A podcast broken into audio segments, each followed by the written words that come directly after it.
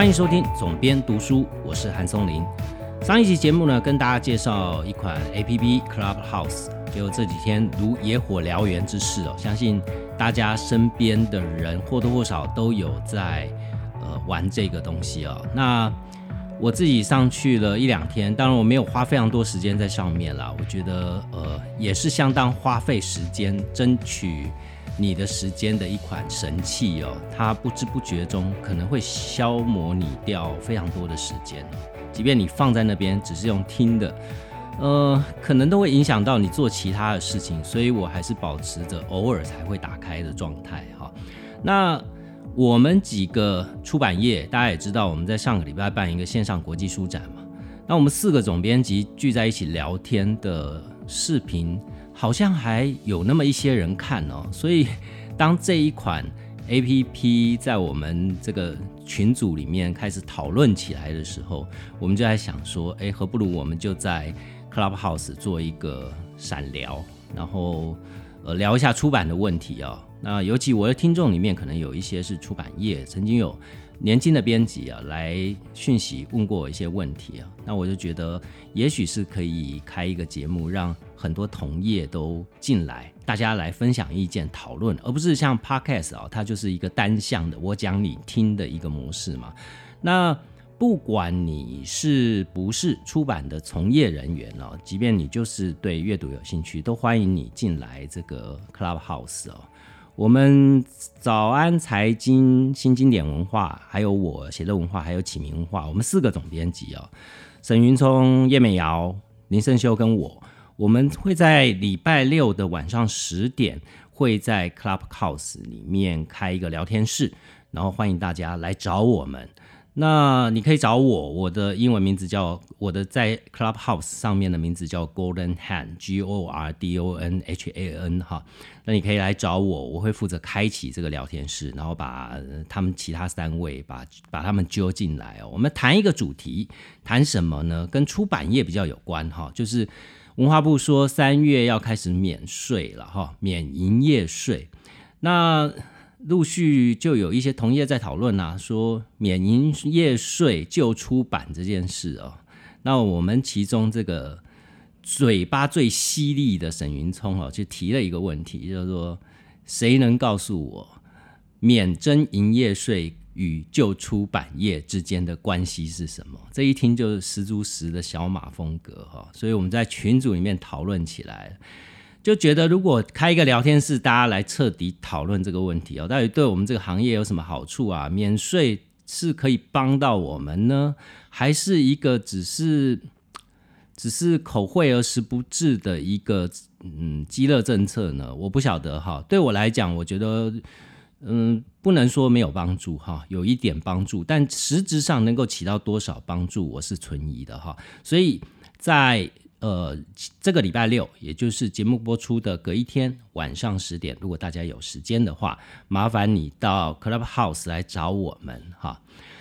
那接下来我今天这本要介绍的书呢，其实是因为大家都知道翁山书记的政府被推翻了，军政府把它软禁了起来，所以这在国际新闻上面是一个大事，已经连续好几天，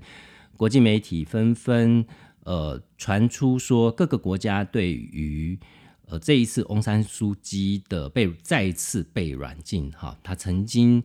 被军政府软禁了长达将近二十年的时间，也让他因为这样拿到了诺贝尔和平奖，成为全世界的一个人权斗士的象征。但是这一次呢，似乎风向已经不在他那边了。这一次我在网络上面看到很多的褒贬两极化哦，其实贬比褒多，就是对于他在最近这五六年间，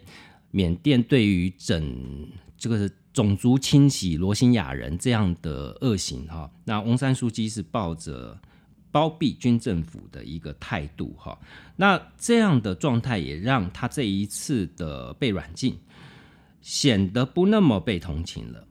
那当然，世界各国的政府啊态度也是非常的诡异跟暧昧哈，其中美国作为民主国家的领导人，所以他一定对于这样的独裁政权他会有一定的立场性的宣示。至于实质上他能做到什么，目前其实还看不到。虽然拜登喊着要经济制裁，但是呃，如果只是嘴巴讲讲啊，其实一点帮助都没有。我相信美国也在观风向啦，观其他国家的下一步的举动啊。那中国呢？因为一带一路跟缅甸长期持续的友好这样的关系哦，那现在这个新政府上台，中国也似乎有一点摸不着头绪哦，所以他们看起来也不急着表态，要等跟新的政权呃商谈好整个一带一路的后续的。善后吧，收尾吧，那可能才会有一个明显的表态，导致东协诸国呈现一种事不关己的状态。譬如说邻近的泰国，或者是狂人总统菲律宾的杜特地，都说这个是缅甸自家事，跟外国人无干，有一点帮军政府开脱的味道。那于是在各方政政治的角力上面，我们不免陷入一个迷思，到底就缅甸这样的状况看起来当然是对民主政治的一个伤害啊，但是有很多人其实对于翁山苏姬这几年哦，放掉他的人权斗士光环哦，转而拥抱军政府对于种族清洗的正当性这样支持的立场产生了非常大的呃反弹。所以网络上很多年轻朋友在发表讯息的时候就是说呃，都是很负面的评价啦。但是我觉得要看这件事哈，特别是我前一阵子在王伯达，就是我们非常知名的投资理财专家，他曾经在他的个人脸书上面写一篇短短的个人心得哦。他举一个童话故事哦，他就说呃，有有有一个屠龙的勇士哦，然后为村子里面的人去屠龙哈、哦。然后好不容易把、呃、龙打退了，然后后来呢，他也慢慢的就成为另外一条恶龙哈。这个拿来形容翁山苏姬，其实某个程度有点贴切哈。但我觉得要去理解为什么翁山苏姬会走到今天，其实必须要从缅甸的历史来看，乃至于说为什么缅甸会走上一个。看起来是一个种族歧视以及要清洗另外种族做一个、呃、种族大屠杀这样的举措哈，你会觉得很纳闷为什么他要这样做，以及翁山苏姬为什么要支持军政府这样做哈，这个其实是跟缅甸的这个国族历史有非常深厚的渊源，有非常连带性的关系。如果你不去看这个过去的历史哦，你只是去呃就现在的新闻标题来看，那其实你会看不到什么东西，你不会清楚它这样的脉络。所以我今天要介绍这本书叫做《变脸的缅甸》，它是由一位叫做理查·考科特的、呃、记者他所写的一本介绍缅甸在从他殖民时期英国殖民时期开始一路到最近这几年的变化，乃至于他在东协里面扮演的非常重要的角色哈。那一段音乐过后，就开始今天的总编读书。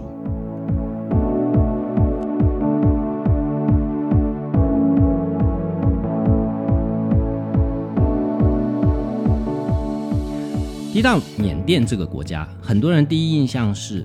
这个国家是独裁政权嘛。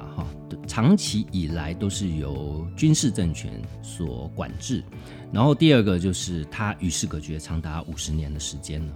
那这个国家相对来讲就是一个比较穷困比较落后的国家，也就是说我们一般台湾人、哦、对于这个国家其实是极其陌生的，除了在历史课本里面短暂读到的内容以外，呃，跟我们其实没有太大的关系。台商在东协的投资里面，缅甸也不算是多数哦，大部分集中在越南或乃至于所谓的泰国、菲律宾，都比缅甸多了太多。那要讲到缅甸的历史哦，最早我们可以回溯到说，缅甸它其实是在 东, 东南亚这一个区块，乃至于说连接到印度次大陆哦，它有一点像是一个中继者的一个在地理位置上是这样的一个位置，它距离印度非常的近，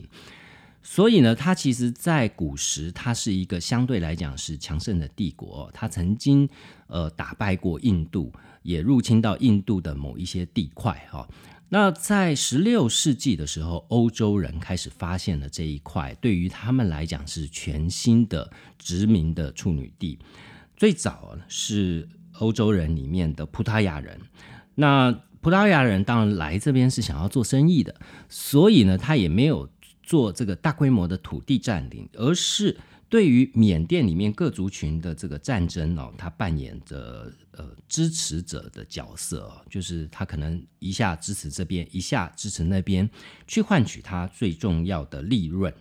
那接下来呢，其实就是影响美缅甸近代史最重要的角色，就是英国人、哦、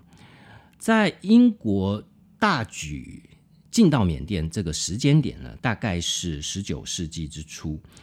英国之所以会被缅甸这个国家吸引的原因，就是我刚刚讲到的，因为它跟印度很近。那因为印度是属于英属的，所以英国人就慢慢的从加尔各答的孟加拉市来慢慢的开始进入了这个地方。英国是在十九世纪，它分成三个阶段逐步的来占领缅甸。英属的印度呢，跟、呃、缅族，那时候、呃、缅甸是一个王国，所以它是有国王的，它是有皇族的，所以在最早是在一八二四年第一场的所谓的英缅战争。其实大部分、呃、东南亚这些国家在面对到殖民帝国的战争的时候，通常就是、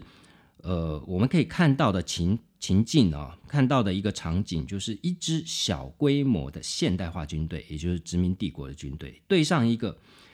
中古的庞大军队、哦，他这种胜负立判，就是、呃、因为你是拿这个古老的武器去对抗枪炮弹药，所以可能一打胜负马上就决定了。但是呢，缅甸不太一样哦，缅甸的军力在当时是、呃、相当强盛的，因为缅甸在这个十九世纪的初期，他才刚攻克了印度东北的阿萨姆，然后还占领了孟加拉湾的阿拉坎独立王国，所以他们是一支屡战屡胜的劲旅、哦、那也因为长期的胜利啊，让缅甸的国王乃至于他的政府、哦、都觉得、呃、在面对英军的时候，他们是毫无惧色的，他们觉得他们可以、呃、把英军打败、哦、但是这场战争呢，虽然没有胜负立判、哦、最后缅甸还是输了。在历经了两年的苦战以后，其实英国的联军，也就是由英国人跟印度人组成的联军，他们的损失也是非常惨重的，他们总计花花就是死掉了一万五千条人命、哦、在区域的战争里面，这是相当庞大的数字。那缅族人当然也死伤呃数万人，所以呢，呃，英国呢，它不是压倒性的胜利的情况下，它其实是跟当时缅甸的国王，也就是阿瓦王朝，它是用议和的方式。缅族人呢，当然他们必须要割让少部分的土地啦，哦，去交换英国停止战争这件事情。那这样的土地呢，其实是在呃安曼安达曼海岸沿岸哦，就是在泰国的西边，马来西亚指向马来西亚的一条狭长型的土地哦。那英国呢，就在这边建立了他在缅甸的第一个据点，也就是呃一个原本在当时是一个小港，叫做毛淡曼哦，它就成为了英属缅甸的第一个首都哈、哦。那这是英缅之间第一次的战争、哦、英国随后在一八五二年到一八五三年的时候开始占领下缅甸，也就是缅甸的海岸线的国土。那下满下缅甸呢，就是现在所谓的伊洛瓦底江的三角洲，还包含了 现, 现在是缅甸的第一大城、啊、但当时只是个小港的仰光。哦、那仰光呢，是十一世纪的时候才被建立的一个小渔村、哦、那现那个时候他所统治的阿瓦王朝也是一直到十八世纪的中期以后才把这个下缅甸整个区域收纳进来，那仰光也才正式的成为、呃、阿瓦王朝的属地。那英国在一八八五年的时候对上缅甸、呃、展开，我们讲第三次英缅战争、哦、对上缅甸展开这个攻击，他入侵到曼德勒。好，那这个时候呢，这个上缅甸呃，在英国的战略，它其实打上缅甸也是有一点不得不哦。为什么呢？因为这时候另外一个英国的死对头，也就是法国，在整个印度支那，也就是说他们陆续占领了、呃、越南，我们现在看到的越南以及柬埔寨跟辽国这些地方，它已经逐步进逼到英国在东方帝国的势力范围了。所以当时英国就决定要把整个缅甸都给拿下来，以确保它的东方帝国的领土的完整性，还有它呃进杜绝法国的势力步步的进逼、哦、那英国人那时候的想法是整个缅甸对他来讲是非常重要的、哦、因为当时英国开始对中国去倾销鸦片，也就是我们熟知的鸦片战争。就在一八四二年开始，英国并吞了香港、啊、从此开启了中国人所谓的百年国耻了。那在这个情况底下呢，英国就会觉得说与中国交界的这个缅甸它的地位就更形重要，因为它可以直通中国西南方的各省份，呃，这个庞大的商机可能是高达上亿人的市场的含瓜量、哦、那从、呃、这个角度来看，在此之前英国是没有办法接触到中国东西南省份这样的庞大的市场、哦、所以英国人就下了一个决定，他说缅甸是个宝山，英国人绝对不可以在这边缺席，不能错失这样的机会。最后呢，英国动武把整个缅甸拿下来，他入侵的借口就是缅甸的末代国王叫做席袍这位国王。讲到席袍这位国王，我曾经看过一部纪录片，其实我那时候还不是知还不知道他的名字哦，其实其实只是因为看那个纪录片的内容很有趣，他就是在讲缅甸的末代国王，那他最后是死在印度的、哦、被流放到印度。那这个纪录片是在描述啊，这些皇族的后代，他们现在在缅甸，他们还是居住在缅甸哦，有公主有王子，但但是他们现在当然都是一介平民了。那他们在去寻根，就是他们自己跑到了印度，他们、呃、因为缅甸是军事政府管制嘛，所以他们即便要做这个事都是极其困难的、哦、那最在最近几年当然是比较开放了，所以他们就有一个寻根之旅，到印度西南方的某一个滨海小镇、哦、去寻找他们祖先，也就是最后一任缅甸国王的陵墓以及他生前住过的地方。那这个纪录片里面是在讲述这样的内容哦，所以当我在看这本书的时候，我就想到这部纪录片里面的内容。这位末代国王叫席袍哦，英国人为什么可以把他当作入侵的理由呢？这是因为席袍王哦，他杀了他的手足哦，因为他的爸爸敏东王。敏东王是在我们前面讲到第一次英缅战争跟第二次英缅战争的时候，他必须要跟英国有一些外交政策上的对应，以维持国家的完整的主体。但是敏东王算是一个明君啊，所以他在这方面的对应还算是、呃、这个这个中规中矩哦，还能确保缅甸缅甸的独立自主。但是呢，敏东王有一个问题，就是他生太多小孩了，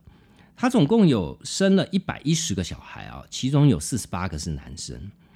那还不算外面的、啊、所以这个庞大的继承人的纷扰就造成敏东王死后，他的儿子、呃、其中一个儿子席袍王继位以后，担心、呃、权力、呃、不断的会内斗会耗损、哦、所以他就一下子就杀了他所有的手足兄弟、哦、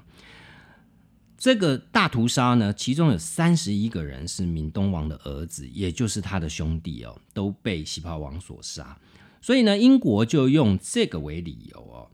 来去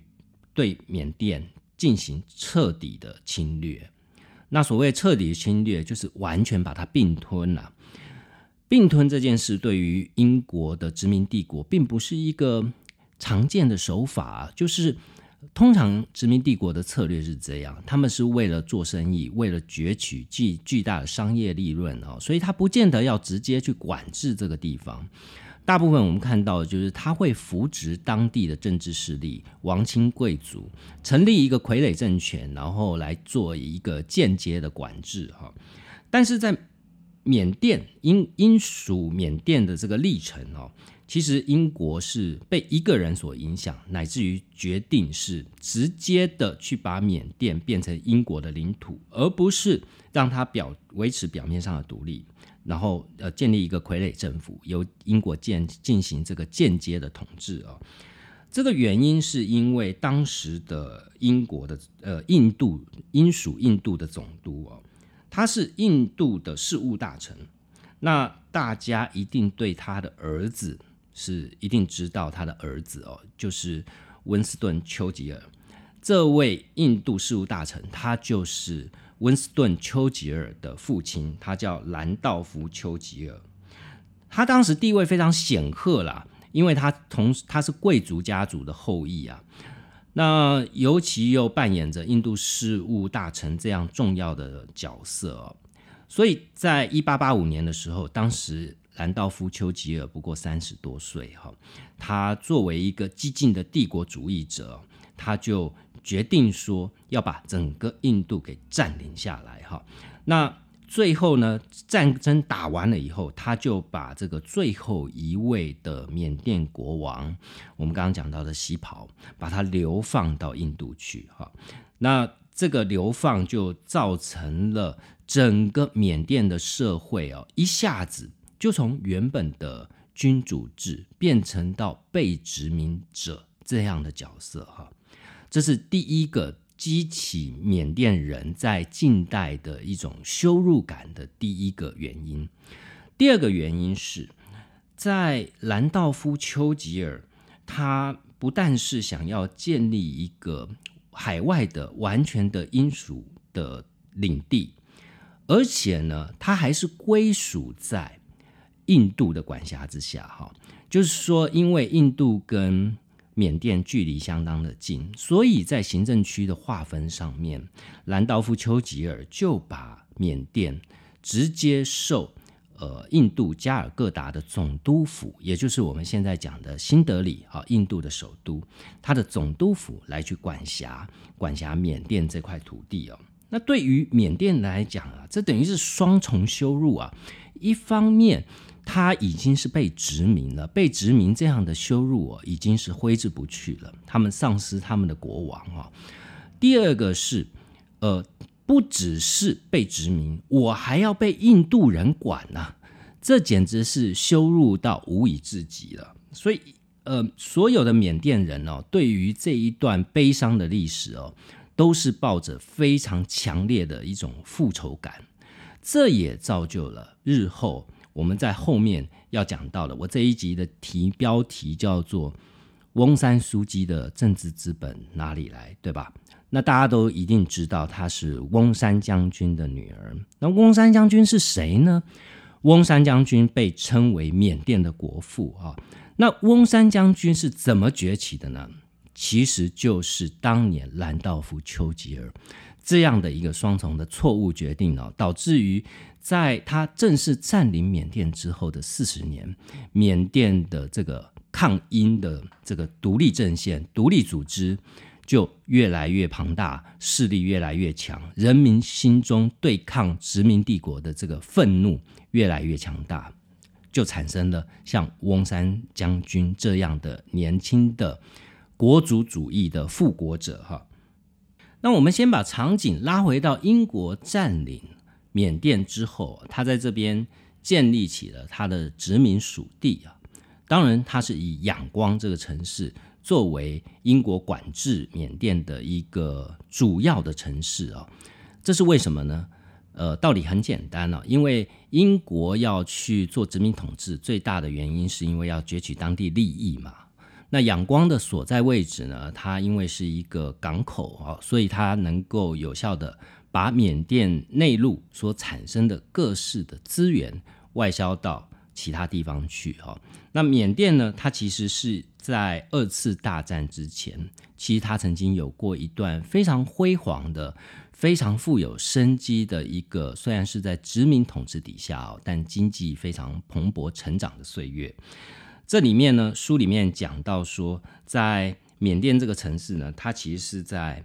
一八五三年哦，它才是整个崭新规划的一个新的殖民城市了。其实你可以去想哦，就像台北在日据时期哦，日本人来了以后就做了一系列的城市规划，所以我们现在在台北看到的所谓棋盘式的街道都是日治时期的规划哦。那缅甸是一样的意思哦，英国人在这边做了完整的城市规划。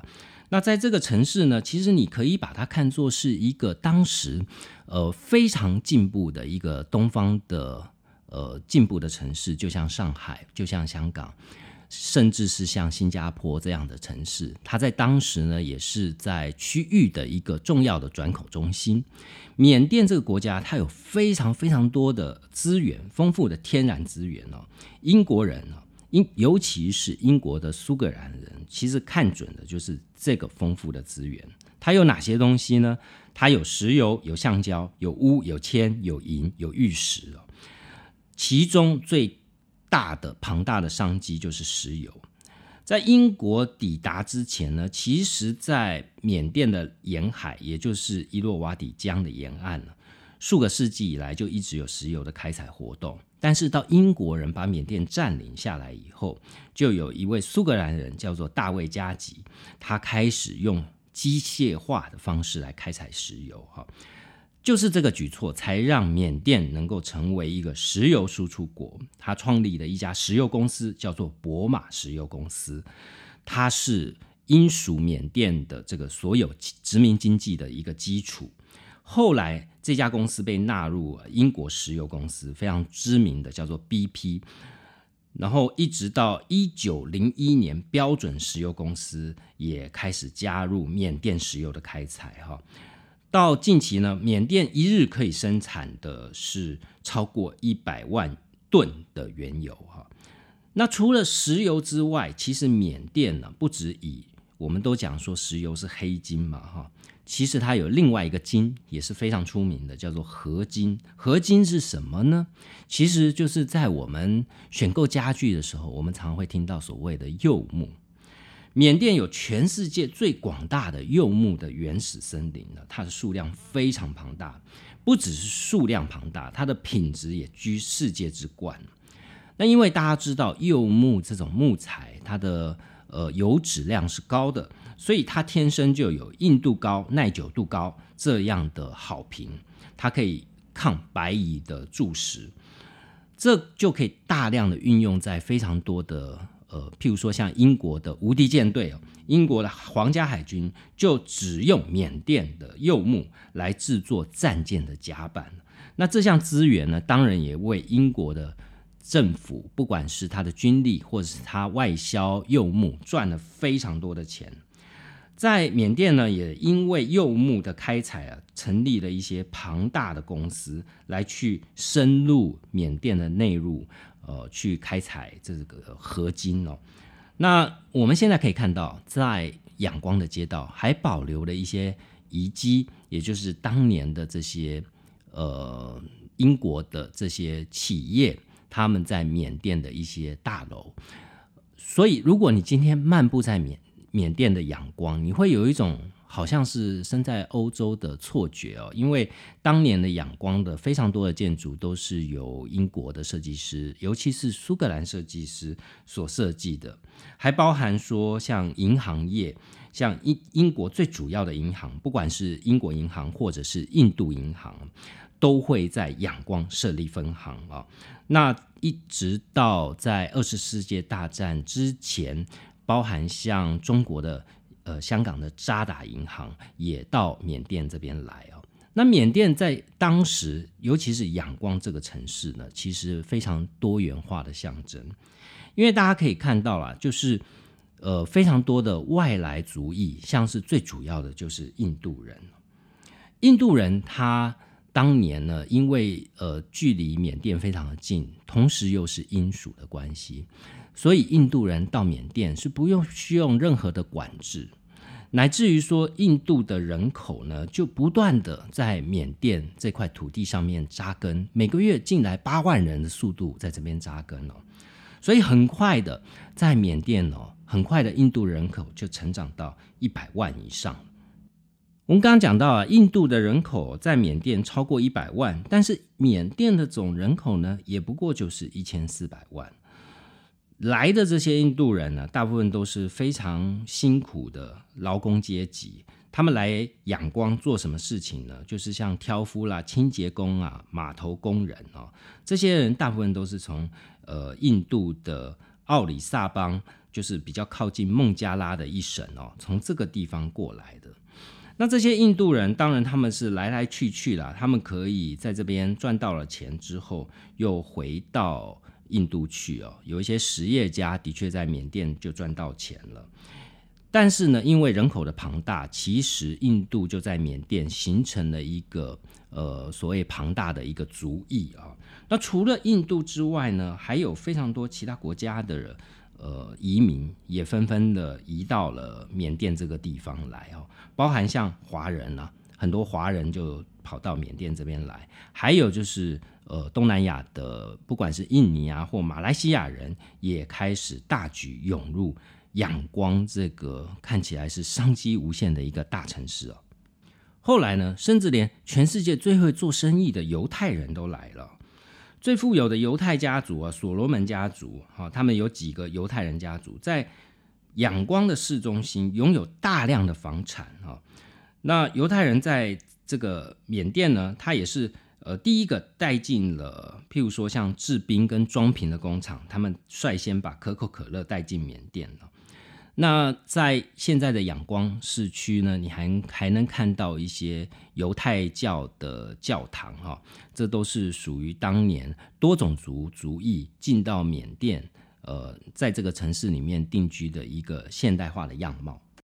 也就是这样的多元、哦、造就了仰光在、呃、亚洲这块地区，它形成了一个非常独特、现代化、国际化的一个都市。在一九二七年的时候，有一位非常知名的诗人叫聂达鲁，我相信很多人一定读过他的诗。他在当年他出使仰光，他曾经用一句话来形容仰光这个城市，他说仰光是一个血、梦想和黄金之城。这可以代表说当时仰光在亚洲的一个盛况。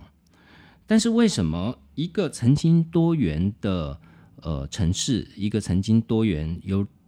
各个地方所汇聚而来的人口所组成的一个国家、哦、到后来却会变成一个极其封闭，乃至于我们现在看到呃以缅族为主的政府、啊、去积极的去制压，甚至去清洗其他不同信仰的族裔，像罗兴亚人呢？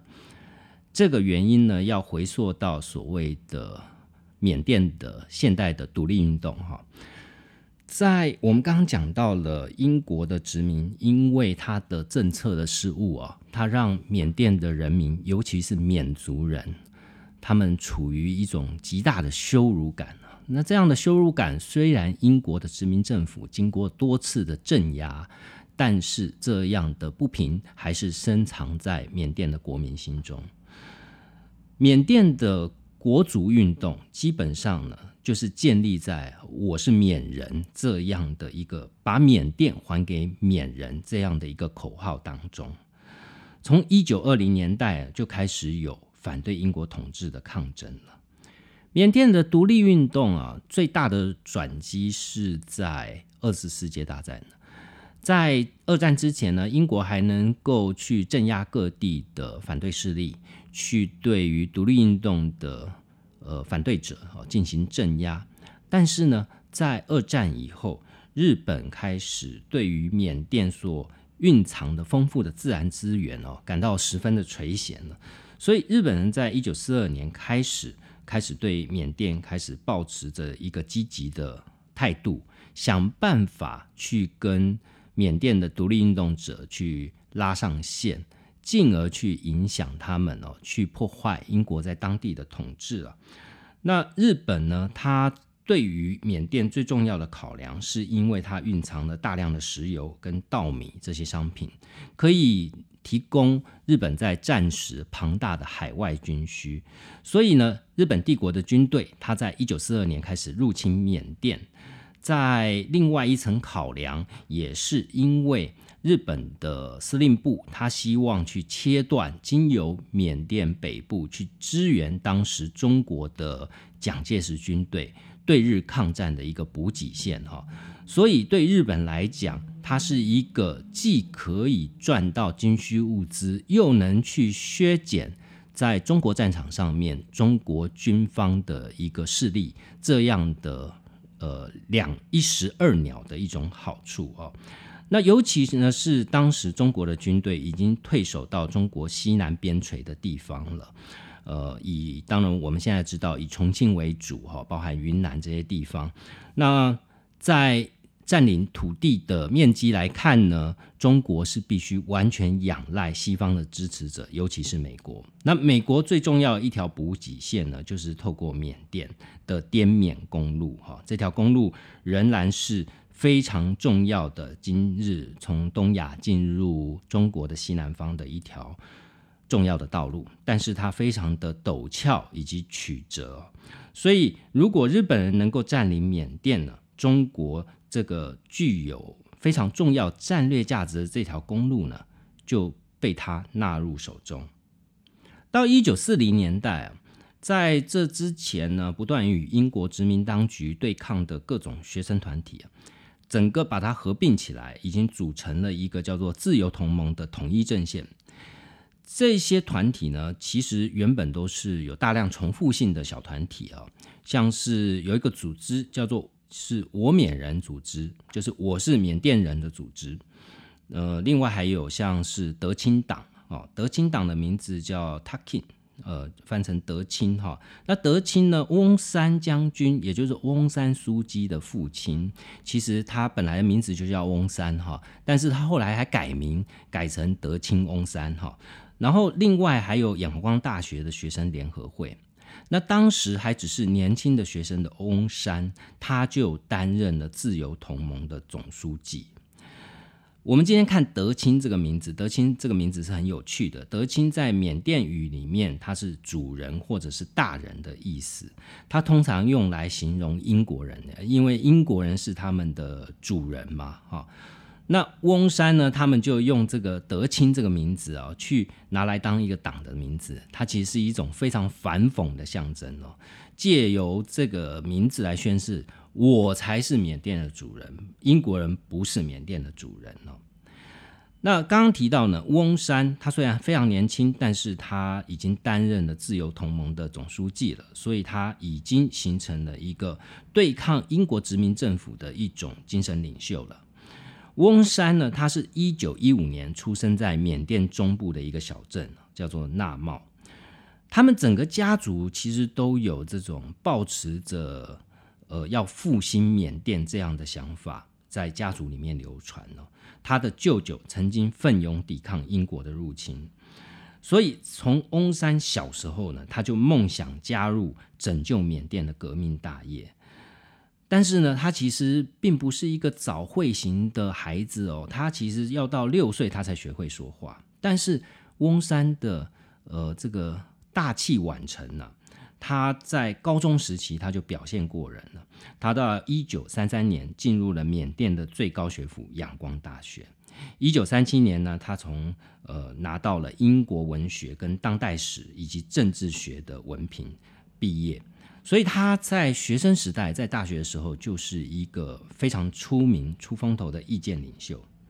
翁山是一个个子不高，短小精干，但是呢，他也不是只有浪漫的梦想、啊、他还是兼具实践与政治思考家的气质，这样的一个政治谋略型的人物。同时他口才也非常好哦，雄辩滔滔。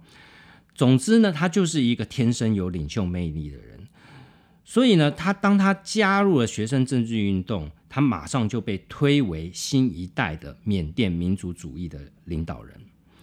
翁山苏翁山他在一九四二年他跟金姬结婚，生下四名子女、哦、所以我们现在看到的翁山苏姬是他的第二个子女，他的老大是儿子、哦、他的大儿子呢基本上没有继承父亲的政治事业，他就到美国，一直住在美国，完全没有涉入缅甸的政治。那老二翁山苏姬当然就是我们现在知道他继承家族衣钵。他的老三二儿子在八岁的时候就在溺毙了哈，那小儿子小女儿是出生之后不久就夭折，所以他其实翁山就只有两个小孩是长大成人的，其中有一位是长期定居在国外。在跟翁山同一时期的，在一九三零年代之后崛起，一直到一九四零年代阻挡，乃至于陆续的推动缅甸的独立化运动，还有几个重要的关键人物，像是同样跟翁山是学生领袖的，还有叫做德钦努，他就是我们前面讲的 Takin 这个名字，然后后面是 N U 努。这位领导人物叫做吴努，他是缅甸独立之后的第一位首相。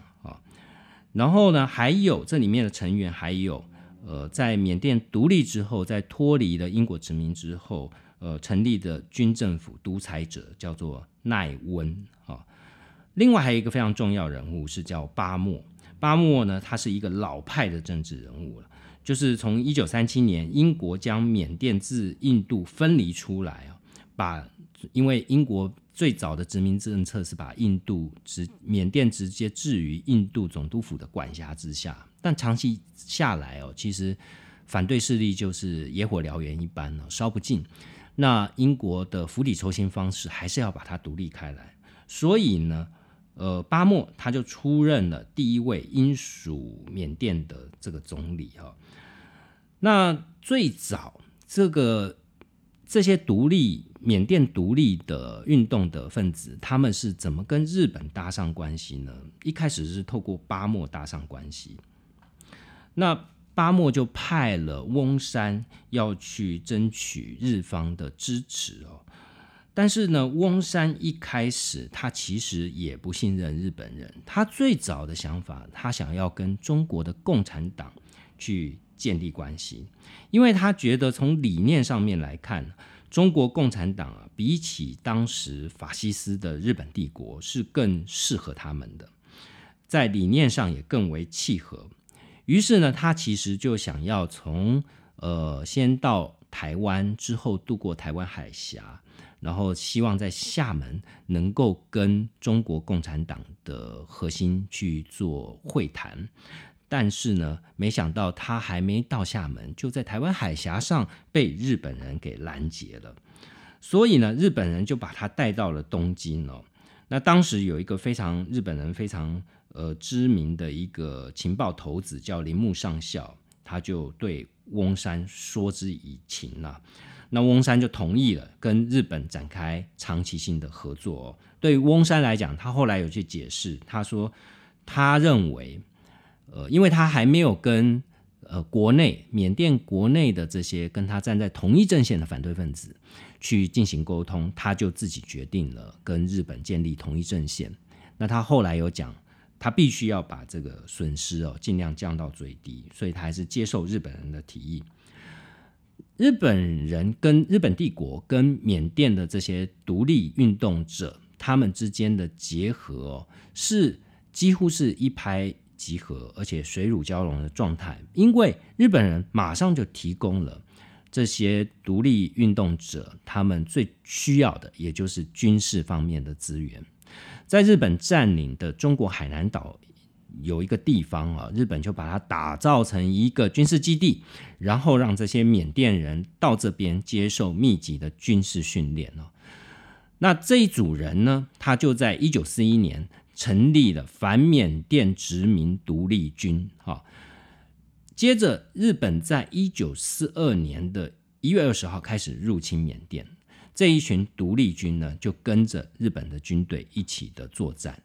沿着暹罗，暹罗就是泰国嘛，跟缅甸的边界开始陆续的号召当地的缅甸人来加入独立军的行列。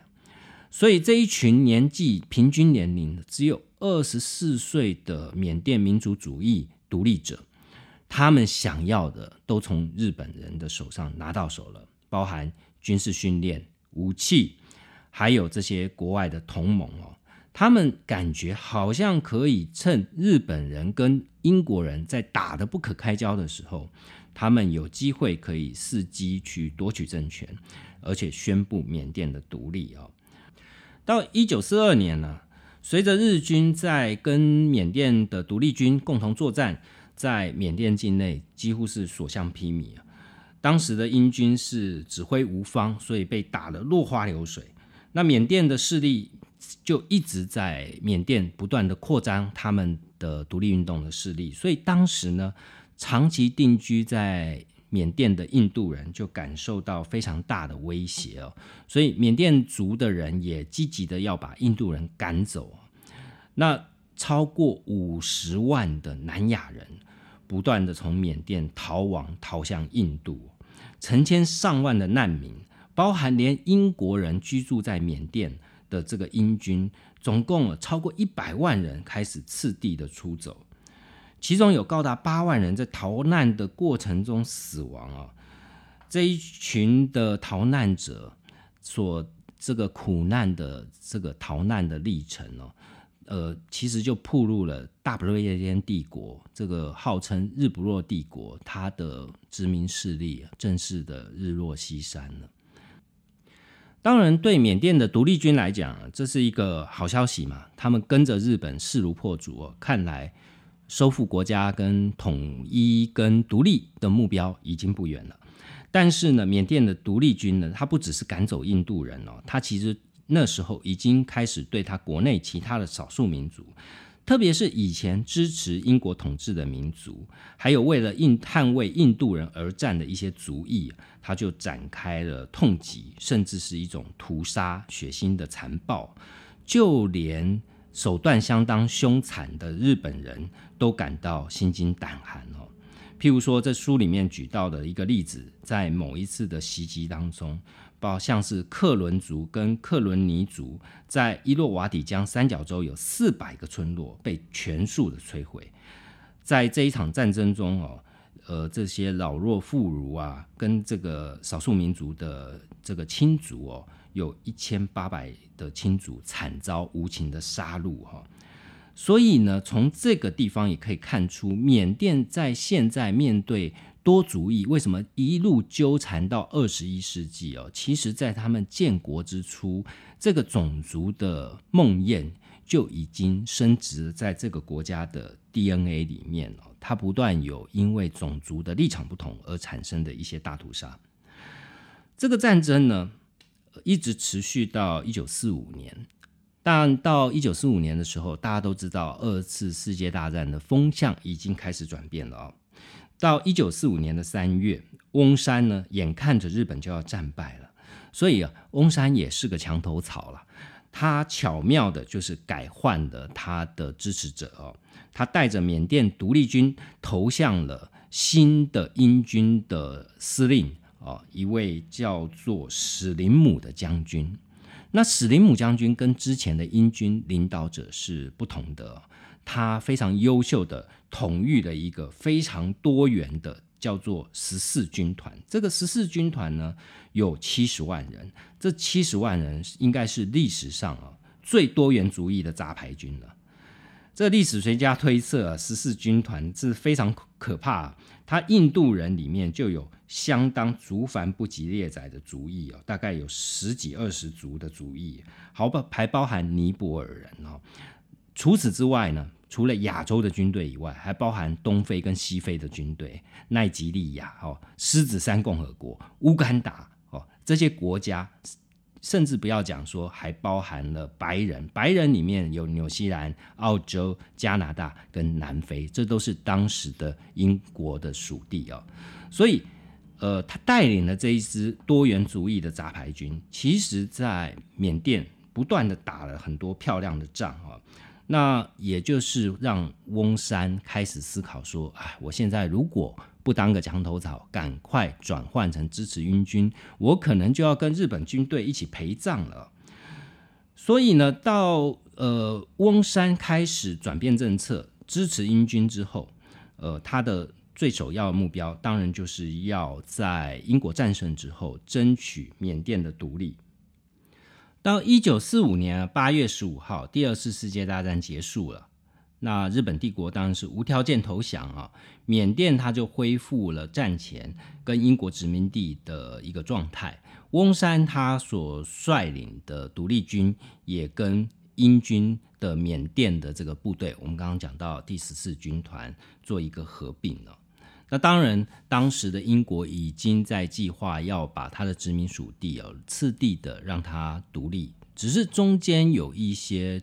独立的过渡过程哈。但是在一九四六年呢，翁山他出任了英属缅甸政府的行政会议的副议长哈。其实那已经是一个政治首脑的工作了，他主要负责的是国防跟外交这两项工作哦。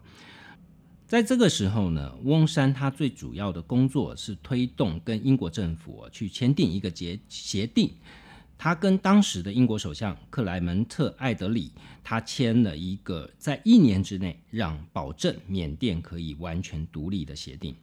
在签了协定的之后跟之前哦，他都要去试图的去协调国内的各派系，去来去支持，共同支持这样的决定哦。在当年一九四七年、哦、当年的制宪议会的选举，他也是夺得了压倒性的胜利，在两百零二席里面他取得一百九十六席，所以是几乎是大胜、哦、那也奠定了，所以为什么说呃，缅甸的国父是翁山哦，因为他的确在独立运动里面他一直是扮演最最重要的那个角色、哦、但是呢，在一九四七年的七月十九号，在保守派的前总理的指使下面，翁山他跟他的六个阁员在仰光被暗杀。那翁山呢，本来是要成为缅甸独立之后的第一位总理，没想到就因为暗杀事件造成这个整个政治情绪的 大, 大转变，所以权力就落到了我们刚刚讲的他们自由同盟阵线里面另外一位军事强人叫做吴努的手中。翁山生前呢，他在遇刺之前他其实就已经是缅甸军方的领导人，整个军队都置于他的、呃、统治之下、哦、那他离开之后就导致了军方的权力真空。所以呢，呃，在翁山的猝然离世，就造成了整个缅甸的独立的过程就呈现一个颠簸的状态。从战后的一九四八年独立啊，一直到一九六二年，这个缅甸的独立状态其实也并不是太乐观哦。最主要的原因并不在外国势力的干预，而是一个积弱不振的国家、哦、因为在二次世界大战，原本缅甸在殖民时期主要仰赖的经济，不管是硬体或者是这些企业，都因为、呃、多年的战乱而导致出走、啊、那以前英国人留下的一些建设也非常的破败了，所以你可以想象战后的缅甸是百废待举的状态啊。那在一九六二年呢，当然这个从一九四八年到一九六二年、哦、他的第一任总理叫做吴努，他相对的温和的领导，但是对于整个大局，整个对于国家的、呃、这个发展、哦、并没有太大的前进。到一九六二年、呃、奈温将军发动政变，军方就取得政权。那军方取得政权，进一步他废除宪法，解散国会，所以当年从翁、呃、翁山他一手建构的独立蓝图，就又倒回了军政府独裁管制的阶段了。那奈温他是一个政治强人啊，所以他就直接宣告说议会式的民主不适合缅甸了，所以他就直接透过了革命委员会来去执政了。缅甸也是在这个时候开始，也就是一九六二年开始与现代社会就此隔绝了。五十年之后，我们看到缅甸还是在这个回归现代社会的路上不断的挣扎哈。那讲到奈温呢，他是缅甸的最重要的独裁强人、啊、他其实也是跟翁山一起这个独立运动里面一起打拼出来的成员。他虽然有华人的血统，但是呢，他其实对于缅甸的华人、啊、其实是非常的残暴的。他曾经有过几次的清洗、啊、那呃，在军政府接管政府之后，从一九六三年开始、啊、新的政权就颁发了企业国有化的法案，赋予政府、啊、接管大企业的权利。所以呢，缅甸境内的所有外国人的企业就开始全部都被缅甸的军政府收归国有化。我们前面讲到的，不管是黑金，不管是合金，不管是银行、哦、全部都被军政府收进来了。那当然啦，对于缅甸的国族来主义者来讲，这是一大胜利啊。但是对于缅甸的经济，尤其是呃缅甸境内境内的多族裔哦，是一个非常呃就是非常残暴的事实了。有四十万的印度裔哦，在这个时候又被迫离开了，然后十万左右的华人也被迫离开哦。那尤其是在一九六七年仰光发生反华暴动之后加速出走、啊、那我们刚刚讲到呃，他对于温奈温对于华人尤其是心狠手辣、啊、他不但关掉了华人的学校华语的教育机构，他还在背后唆使、哦、去抢劫华人商店跟学校去纵火。那我们也可以看到了，在这个纯净种族纯净化的过程里面，其实就是让原本仰光经济繁盛的多元族裔的这样的状况呃，毁灭殆尽。所以、啊、我们今天看罗兴亚人被清洗的这个现实哦，我们必须要回头去看历史，才能真正的知道说为什么现在会发生这样的状况、哦、以及翁山书记他为什么会支持军政府的这一连串的、呃、残暴的行为。我觉得呃，从几个层面来看、哦、第一个，从翁山书记他取得政治成本的背景，他原本就是一个，你可以把他想象成正二代吧。他原本的政治资本也不是自己打拼来的、哦、他是因为是国父之女嘛。那这个我们在许多新兴国家的崛起的过程，我们都可以看到类似的轨迹啊。譬如说韩国就是一个证明、哦、那正二代在取得政治资本